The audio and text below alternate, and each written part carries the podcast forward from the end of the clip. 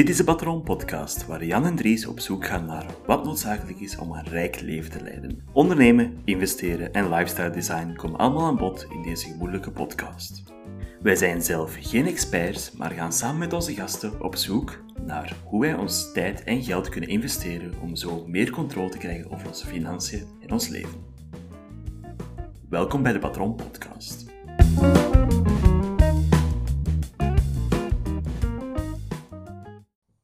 Welkom bij de Patron Podcast. Dit is episode iets over sport. Voor de je- verandering. Zeg jij iets over, omdat je niet echt weet welke, de hoeveelste episode dat we nu aan het opnemen zijn? In de 50 iets. In de 50 iets, ja. Ik ga, dat, ja, ik ga er wel rap op zoeken, Jan. Ehm, Maar het is gecompliceerd, want er zou misschien nog iets tussen moeten komen. Dus, eh, ah ja, oké, dan, dan, dan weet ik van niks. Dus ergens in de 50, misschien 60, begin 70 misschien, Jan. Oh, stel je voor. Of eh, misschien is dit episode 100. Ah, dat is, deze zou echt een goede honderdste episode zijn, want eh ze komt bij mij heel persoonlijk binnen, dus perfect dan. eh. Ja, het is 100% in ja, twee vakgebieden, laten we zeggen. Je bent enerzijds podcast-host in een financieel ondernemende podcast, laten we het zo zeggen. Ja. En aan de andere kant ben je sportjournalist. En dit is gewoon de combinatie van die twee werelden. Best of both worlds. En eigenlijk, we kunnen er nog een derde bij, bij, bij plakken. Hè.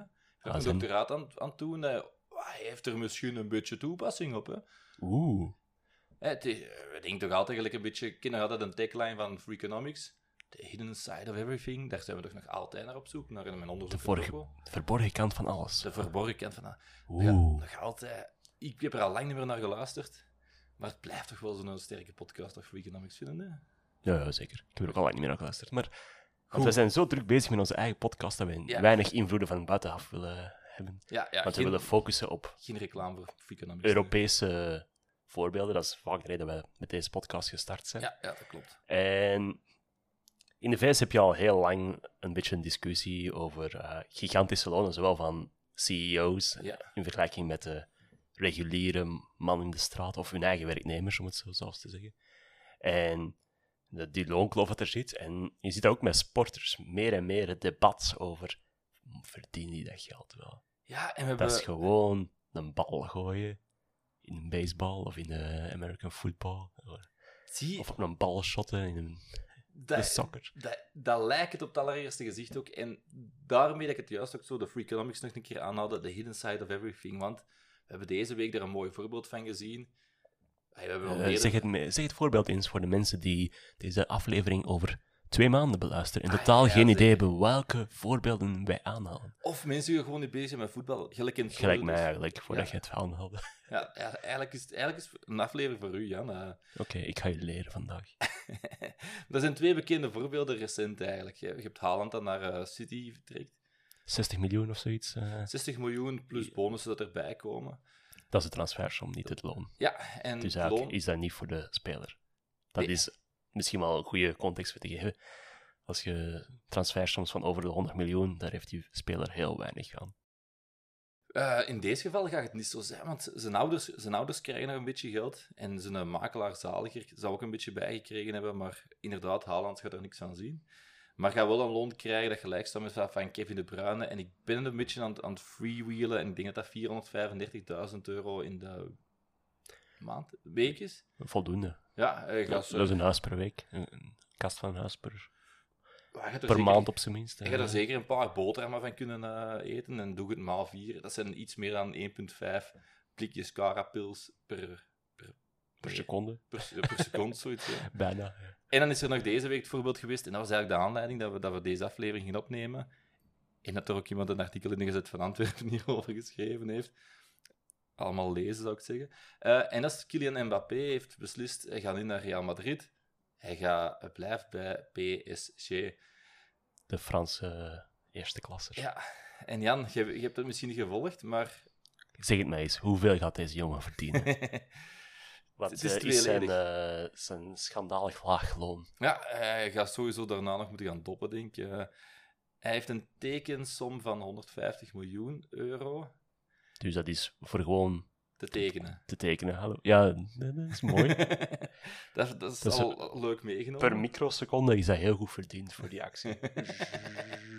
Ja, de mensen kunnen het nu niet zien, maar Jan was een handtekening aan het nadoen. eh, Die van mij duurt ongeveer twee seconden, dus eh, Bij mij hangt er vanaf. want dat 100 is- eh, miljoen voor... eh, Dat is goed verdiend. Bij mij duurt dat wel langer, want ik zit ook een hieroglyf in, eh, maar dat is een heel ander verhaal. nog. En per jaar gaat hem voor de komende drie seizoenen gaat hem 50 miljoen euro verdienen. Wat ook niet slecht is, denk kan slechter, hè. Kan slecht. Er zijn dagen dat je dat 50 niet miljoen, dat is een miljoen per week. hè. Ja, ja, daar komt het op neer. hey, netto zou het ongeveer zijn. Het is tussen de 40 en 50 miljoen, we zijn nog niet helemaal zeker over die cijfers. Franse belastingen zijn natuurlijk wel... Ja, ah, dat moet pijn doen, hè. Dan heb je maar een half miljoen per week. ja. Oh, het leven kan hard zijn. Zeker als je Kylian Mbappé bent. En dat... Dus zeg je mij eens, waarom verdient hij een half miljoen per week? Ah, wel, dat is de Netto, discussie ook. Want achter de lijn.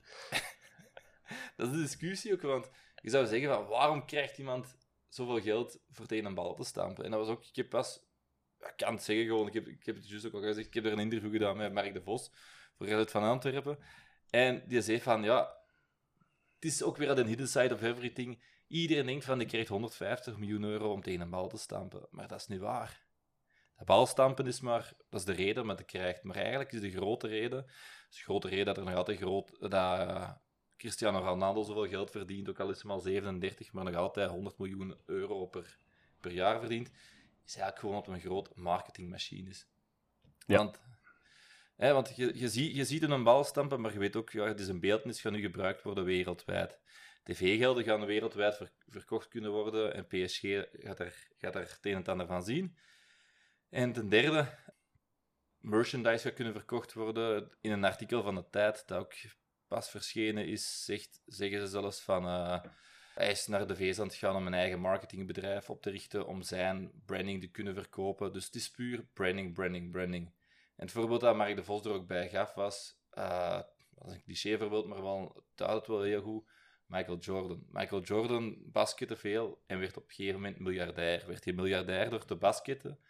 Nee. Nee, hij werd niet Want ik ben wel een expert qua Alle- basket en eh, ik kan zeggen... dus- Die lonen, de, lonen destijds lagen nog niet zo hoog in de, in de American basket. Like, de NBA daar, daar liggen de huidige minimumlonen hoger dan wat Michael Jordan verdiende 20 jaar geleden. Dus, eh, Oh ja, we zijn ook over de 30 jaren jaar 90 aan het ja. praten en toch werd hij eh, miljardair. Dat is niet omdat hij zo, ja, omdat hij eh, zo mooi naar het kon dunken of ik ben geen basketlie, hey, geen kenner.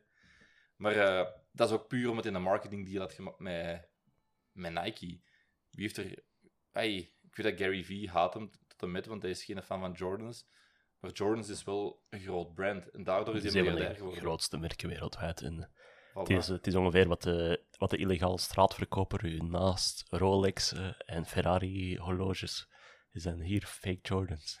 het is ongeveer in dezelfde categorie van dingen die ze proberen. Het is zo'n sterk merk dat iedereen het wil. En, Ja, je kunt er niet omheen. Je- ik, kan, ik, ik ken niks aan basket. Ah, ik weet dat de kangaroos goed bezig zijn. Go kangaroos. Eh, maar Ze zijn misschien kampioen op het moment dat dit uitkomt. Ja, misschien ja. ook niet. het staat 1-1. Mijn jeugdclub. Ja, ja, is juist, dat is juist. Het staat 1-1 tegen Oostende, dus ze zijn de eerste keer afgegaan, maar dat geheel terzijde. Eh maar Jordan is een miljardair geworden en verdient er nog altijd geld op. Het cijfer dat Mark de Vos tegen mij gaf, en ik wil maar op geloven was, hij verdient er nog tientallen miljoenen per jaar mee. Gemakkelijk, denk ik. Ja, Zeker als het eh, een commissie per verkochte, dan denk je dat je gemakkelijk tientallen miljoenen. Dat is dan ja, misschien een euro per schoen, bij wijze van spreken, dat je krijgt. Dus dat is nog niet eens zo'n gekke deal. Nee, dat zou, dat zou eigenlijk nog... Ai, als je het zo zou zien, zou het redelijk oké zijn ook nog. Maar dan, dan raad eens een keer wat, wat Nike verdient op Jordans Ja, op een jaar. die cijfers ken ik ook wel. Ja, wel, ja. maar het gaat over eh, miljarden. En, eh, Dat is 4,5 miljard per jaar. Dat is als je dan... ja, voilà. En als je dan iemand beste 40 middelen. miljoen geeft, bij wijze van spreken, dan is dat dan een procent of een tiende van een procent. Ja, Ja, dat is, dat is niet zo heel veel van de totaalomzet. It's Want zo'n Nike schoen kost al gemakkelijk 100 euro. ja. Allee, 100 tot 150 euro. Ja, ik heb die prijzen opgezocht. Dat viel ferm tegen. Voor, eh, een per, per Nike's, dat was... eh per Jordans was rond de 120 euro. En die schoenen Dat van zijn de basis dan nog. Ja, dat, zijn ja. niet, de, niet de limited editions of wat ze er allemaal van maken. Het zijn gewoon de zwarte met, met rood logo op. En die van Kylian Mbappé, dat was 60 euro, denk ik, voor die, eh Mer die Mercury Nike-schoenen, die voetbalschoenen. En het was echt... Dus als je de vraag stelt, waarom verdienen die zoveel? Dat is omdat er iemand 260 euro aan schoenen Ja. uitgeeft. Dat is eigenlijk de reden. Ze. Wat ik trouwens ook al... Even, nu ga ik wel, wel freewheelen, maar dat snap ik dus ook al niet. Ik heb ook shotschoenen. Weet je dat die gekost hebben, Jan? 50 euro in een decathlon. 15 euro in een decathlon. En dat waren nog niet de goedkoopste. Nee, dat waren wel de goedkoopste. Het waren echt... Het waren degene van 250. Nee, het waren rotschoenen, daar niet van, maar... eh, Ze deden hun job. het, ja, ook niet helemaal, want... Maar het ligt ook een beetje aan mij, want ik kon niet zo heel goed lopen. eh. Oké. Anyway. Dus eh, ja, het is ook gewoon met mensen die dingen kopen. En gelijk dat jij zegt al, shirt sales. Er zijn heel veel van die... Je hoort vaak ah, 100 miljoen, 70 miljoen aan transferbedragen. Maar in, eh, in de Premier League zijn de inkomsten van shirts gewoon zo groot. Ja. Dat heel veel van die transfersommen op de eerste week al terugverdiend worden. Ja, inderdaad. En, eh, Gewoon in sales van die shirts. En dat is dat, volledig voor mij achterover je, te kunt dat niet, je kunt dat niet voorstellen, maar dat is ook effectief zo. Ik heb nu zelf ook een aantal shirts van Borussia Dortmund. Dat, is- dat begint vanaf 80 euro. Ik Ja, dat kost geen zijn 80 euro voor te maken, dat kan ik je ook zeggen. Er staat in het groot made in Vietnam op, dus allee, ja. Maar dat zal ook 80 euro kosten om daar te maken, denk je dan. Nee, Nee. Maar ja, je wilt de officiële kopen. je wilt de officiële, je wilt niet de... Dus ja, Niet de namaak van de... ik heb ook ooit een truitje van Borussia Dortmund daarna gekocht in Thailand. En daar zou er echt dat logo op geschilderd. was zo, hmm, zou deze officieel zijn? Nee, denk het niet, denk het niet. Kost ook 2 euro omgezet. Maar, maar daar niet van. Mensen verschieten er altijd van dat een voetballer zoveel verdient, maar er is een reden dat hij zoveel verdient. Het is niet uit de lucht gegrepen Mhm. dat er iemand zoveel eh, geld kan verdienen gewoon door een goede voetballer te zijn. Ja, ja. Het is inderdaad. En uiteindelijk ook, zeker met sporten die op de televisie worden uitgezonden, heb je ook wel gewoon het aspect van, oké, ja, daar zitten reclame-inkomsten. Ja. Eh, niet alleen bij voetbal rond het veld heel de tijd en bij de meeste sporten, maar ook gewoon, ja, je hebt dan een half, 20 minuutjes break tussen de twee helften in. Maar je gewoon- kent het. 15 minuten, hè. kwartier, meer nu. Ja, oké, maar je hebt dan 10 minuten ervoor, 10 minuten erna. Allemaal reclame-advertenties dat je kan verkopen tijdens het spel. Ook korter op, de- op het scherm van alles getoond. Ja, dat is gewoon omdat er ook veel volk naar zit te zien. hè. Ja. Als er 10 miljoen man naar zitten kijken, ja, sorry, maar dat zijn advertentiedollars. Ik ben Dus aan... als jij er allemaal naar zit te zien, zelfs al koop je de outfits niet, zelfs al ga je nooit naar het stadium, dan nog hou je dat zelf mee in stand. Ja. Dus als je nog een keer op een familiefeest komt en je hoort van, amai, die of die voetballer verdient, niet veel, eh, verdient veel te veel, dan zeg je gewoon, Stop dan met stop kijken. dan met kijken, hè, man. is hetzelfde met, met influencers, wel, ik weet je. ja, ja. Het is ook zo, ja, die verdienen veel te veel en dit en dat. Zo, ja, maar waarom bent je dan geabonneerd op die dingen? En waarom zit je dan elke episode te zien om dan achteraf te klagen dat ze te veel verdienen aan advertentieinkomsten en dergelijke? Zo.